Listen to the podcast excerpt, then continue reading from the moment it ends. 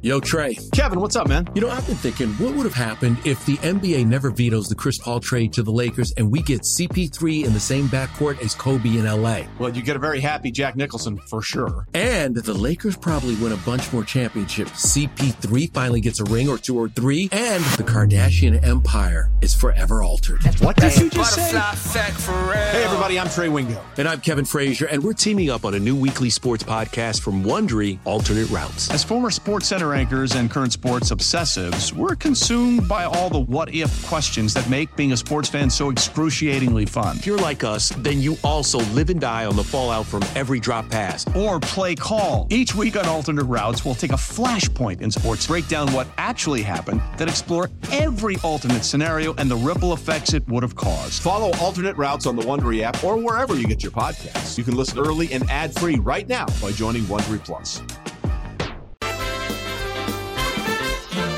Welcome back to You Better You Bet, brought to you by BetMGM with Nick Kostos and Ken Barkley on the BetQL network. 20 minutes from now, Tim Brando from Fox Sports stops by. Talk the college football playoff semifinals, a little college hoops with Timmy B. And after Timmy B, it'll be Joey K. Joey Knish joins us next hour as well, giving us his bets on the college football playoff, bowl games, and thoughts on the Lions and the Cowboys on Saturday night. Power hour, final hour, all our bets for tonight, including side total and props for the Jets and the Browns in the Kevin Stefanski Bowl on Thursday Night Football. But for now, we continue our conversation on NFL awards. Jake, bring the music up, and Ken, let's talk Defensive Player of the Year. This like I would have told you before the year, man. Like this, uh, this game coming up in Week 17 on Thursday night between the Jets and the Browns is going to decide a lot of award markets. You'd be like, oh, is this going to be like Watson versus Rodgers for MVP? Aaron Rodgers, MVP. Quinnen Williams, like, Defensive Player of the Year. Sauce Gardner. Deshaun, Deshaun Watson. Nick, Nick Chubb, Chubb, Offensive player. player. Yeah. Nope. It's a, a Joe Joe Flacco, to Myles Garrett, and uh, and Kevin Stefanski. Uh, yeah. Our market, Ken, right now for Defensive Player of the Year ahead of Thursday Night Football, a showcase game for Garrett and the Browns defense against Trevor Siemian and the Jets offense. Uh, Micah Parsons, the favorite at BetMGM. Parsons minus 105. Garrett plus 110. TJ Watt, 4 to 1. And because we talked about this player yesterday on the show and talking about the Raiders and their playoff chances, I'll give his price. That is Maxx Crosby, Ken, of the Raiders. They are 40 to 1. Or Crosby is 40 to 1. The Raiders Crosby's if the Raiders were 40 to 1, that'd be something. Crosby 40 to 1 to be defensive player of the year. So thoughts here, Ken, defensive player of the year ahead of week 17. There's been movement in a bunch of places this week, despite the fact that Garrett had no sacks and uh, hasn't had sacks for several weeks played with an playing with an injury and and um, you know not producing the type of numbers he did before. There's been a really strong pull in the market toward him, despite the lack of uh, I wouldn't even say lack of production, just lack of like sacks as a raw stat. Um, despite that, uh, he's the uh, two domestic sports books up right now. He's minus 120 at one, and then he got absolutely nuked at another in the last hour, which is just interesting. Maybe probably to not many people except me. He's minus 160 uh, at that book, and I agree with that. I guess someone's like is going to front run me and p- prevent me from betting any Myles Garrett Defensive Player of the Year anymore. Uh, I think he's the most likely player to win, and the argument that's been happening this week. Um, which is one that you see in awards all the time. And it's not that one side has to be right. It's sometimes the award will go to one type of player, sometimes it'll go to another type. It's sort of like, well, is it just the guy who has the better number? which in this award would be TJ Watt, who leads the NFL in sacks. Is it just the guy who has the better number, or is there more nuance and subtlety to the voting? And is it more subjective than that? Because if it's just most sacks wins, then Watt should be minus a thousand. But he's not, which tells you that there's some nuance and subtlety involved. Uh, something that is very predictive for this award, or something that is a big component in the award, is team success. And the Steelers are not likely to have a lot of it uh, and the Browns are very likely to have a lot of it, and more than the Steelers have by several games. The way the records are going to play out, uh, we, will bring Parsons into this eventually, but just to like be like it, this almost proves to you that it's not just about the sacks. And you know, Stefanski gives that speech prior to last week's game about he thinks Garrett should win, and it's not just about sacks, almost as if he's being like, you know, pretty uh pretty clairvoyant be like well what if garrett doesn't produce a lot down the stretch? I want to make it so he can still win the award.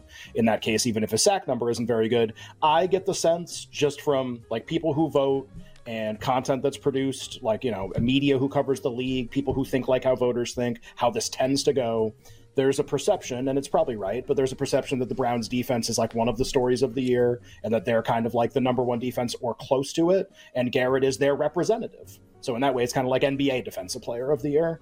Uh, and so Garrett will essentially be rewarded for being really, really, really good, even if he doesn't have the most sacks, but being kind of like the the playmaker and catalyst for the best defense, and that he'll win for that.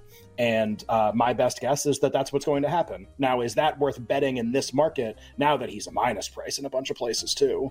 Uh, no, no, it's not because he can aggravate his injury and just be ineffective. And while he's doing that, Watt could get 20 sacks, and they could Steelers could win. They could win a couple games here. They could play Baltimore, and Baltimore doesn't need the game next week, and the Steelers could win that game. When Watt won his first Defensive Player of the Year, uh, I think they went nine and seven that year, and it's actually the worst record I think ever for a Defensive Player of the Year winner in terms of team success. Uh, Parsons could go nuts in a big, big, like a Saturday night prime time kind of standalone spot, and he could really put his stamp on this market and change how people think about it. These are all possibilities. So I don't think for like the 19th consecutive week, I don't think this market is worth betting into. But I think what it's starting to reflect is just kind of what I think subjectively, which is that people really want Garrett to win this, and they want it to represent the Browns defense in this great st- season that they've had. Garrett has not won the award before, and I think that's the most likely way it plays out, even if it's not a certainty. Yeah, I think I, I, I think you pretty much nailed it on defensive player of right. the year. And, and anything anything else to add or never been a whole year, never been a fun market to bet. Never got that Pelissero executive poll either. I, I think Garrett's way ahead in it if he would ever just do it. But uh, I need to see it. I would have to see something like that to make a bet. We're not going to get it. Can't make the bet.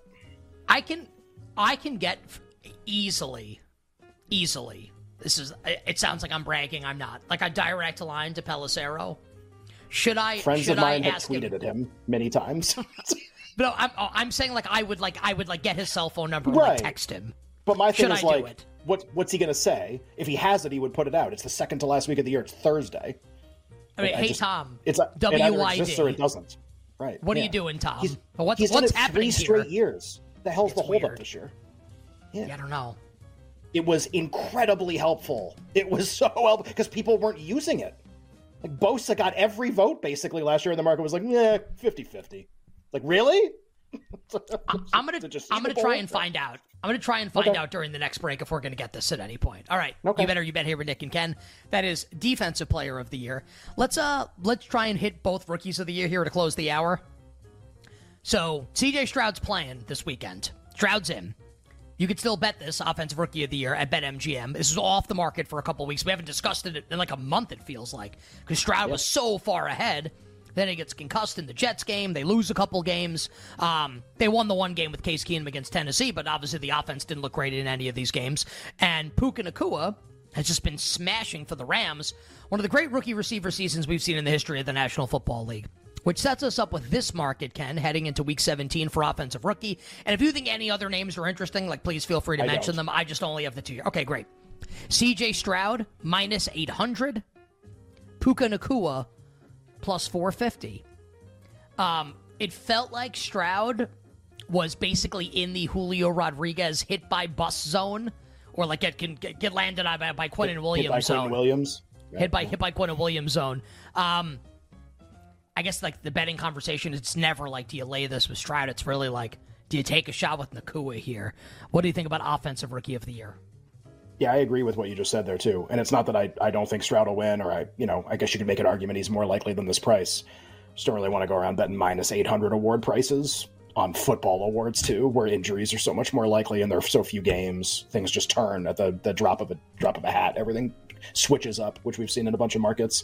Um, is it worth betting Nacua is uh, is something I've like thought about a ton for two weeks, and I kind of come up with no every time. Just at these, just at what all the prices have been, and you could be like, well, before the Saints game, he was like twenty to one. Be like, yeah, though, just if you thought he was going to cook in the Saints game, bet one hundred fifty plus, you'd be rich right now. I mean, just like if that's what you thought was going to happen, bet it. And you're already you already got your money. So like I didn't think that type of performance was going to happen, so I didn't bet him before the game. And then I also thought it was possible once we got to the next week that Stroud would play, and then he didn't, and it definitely makes things more compressed. I've heard interviews with a couple voters. Uh, one of whom said Nacua was ahead right now, but quote Stroud would have the opportunity to win back the award in the next couple weeks, and that's kind of how stupid. I. Which that, it's but that's so how stupid. I feel about where we're at right now where I think it's kind of like everyone's kind of on the edge of their seat metaphorically or whatever not not really but just sort of like on the edge of their seat being like what what does Stroud look like here? If it's the same as it was I think he wins. If it's not the same as it was I think Nacua either wins or it would be really close. Isn't that kind of what this market is price wise though? Isn't that kind of what this is like you want to, you really want to bet on Stroud to be bad against the Titans? Like you want to anchor yourself to that? That seems like a terrible bet. His unders this week or something. You'd already have the money. Uh, I don't know. Maybe the difference between them should be a little less. Maybe it's worth a flyer because it's fun. Um, tough to get like a true gauge for exactly what the difference is. I agree in this general way. I think Stroud is more likely to win the award than Nacua. I agree in that way. Just trying to set the exact pricing on the two is a little tough. I also can't help shake the fact that this is the actually you wouldn't buy, but it would be the buy low on Stroud because he hasn't been playing and he's about to start playing. And so, like, this would actually be if you were going to enter the market, you would view this as the time to enter on Stroud because this is when opinion of him is the lowest and when opinion of Nacua is the highest but like you would never bet minus 800. It feels like not that it can't happen, it just seems still unlikely to me. Uh, seems unlikely enough that I don't want to make the bet. Wouldn't blame anyone for taking a flyer on Nacua. Maybe it's a little closer than I think. Tough to figure out. If Houston, last thing, if Houston wins on Sunday, I think Stroud wins. Even if he doesn't have a good statistical game, they will have won nine games. They will have a winning record the year after the, the, the, season after having the second pick in the draft. I think Stroud wins if they win one more game and they have a winning record. I think it's over. Uh, I'm I'm a little less confident, but uh, but I think you can. I think we can have a, a, wide range of opinions here, and I don't think anybody's like wrong. I think it's a probability discussion. Uh, would it be wrong to insinuate anyone could win Defensive Rookie of the Year, Ken, besides for Jalen Carter, who's about minus one with like 15 zeros after it right now? Will Anderson and Devon Witherspoon behind him in the on the odds board at big prices. Yeah, I mean everybody got hurt. Uh, there's two defenders on the Bucks. I put I put twenty bucks on a guy named Yaya Diaby because Peter Schrager tweeted about him. Um, that's why his price crashed in the last few days because Schrager, hosts Good Morning Football, tweeted like that Diaby was his defensive rookie of the year. Well, was Schrager's tight with Jason Licht, which I forgot yeah, to text exactly. you back. Schrager is tight with Jason Licht, the Bucks GM. Oh, I don't think this is going to happen. I just think it's really fun. it's like I literally put twenty dollars on this. he was one hundred and twenty to one. I was like, ah, it's kind of fun. I don't. I kind of don't like the idea that Carter wins. He hasn't really done anything in like nine weeks except have a ball land on his lap that he ran for a touchdown. So just like, I don't know how far ahead he is, but like this is defensive rookie. Like, look at the names who have won previously. Like, you got to be like a. People have to know who you are at this point. Like, you got to be a big name generally to win. So I I don't think there's a lot to bet here. I put a couple bucks on Yaya, mostly because he sounds like a Premier League midfielder. So I, I bet Yaya Diaby for a couple bucks. We'll see how it goes. Yaya, Yaya Toure or Yaya Diaby? Right, exactly. Uh, well, in this case, um, Diaby, please. But he won't. I, I think Anderson's a little interesting if he goes nuts the last couple games of the season. But anyway, uh, next yeah. hour on the show, a couple guests will join us. Then we'll get back to awards. Tim Brando coming up in moments.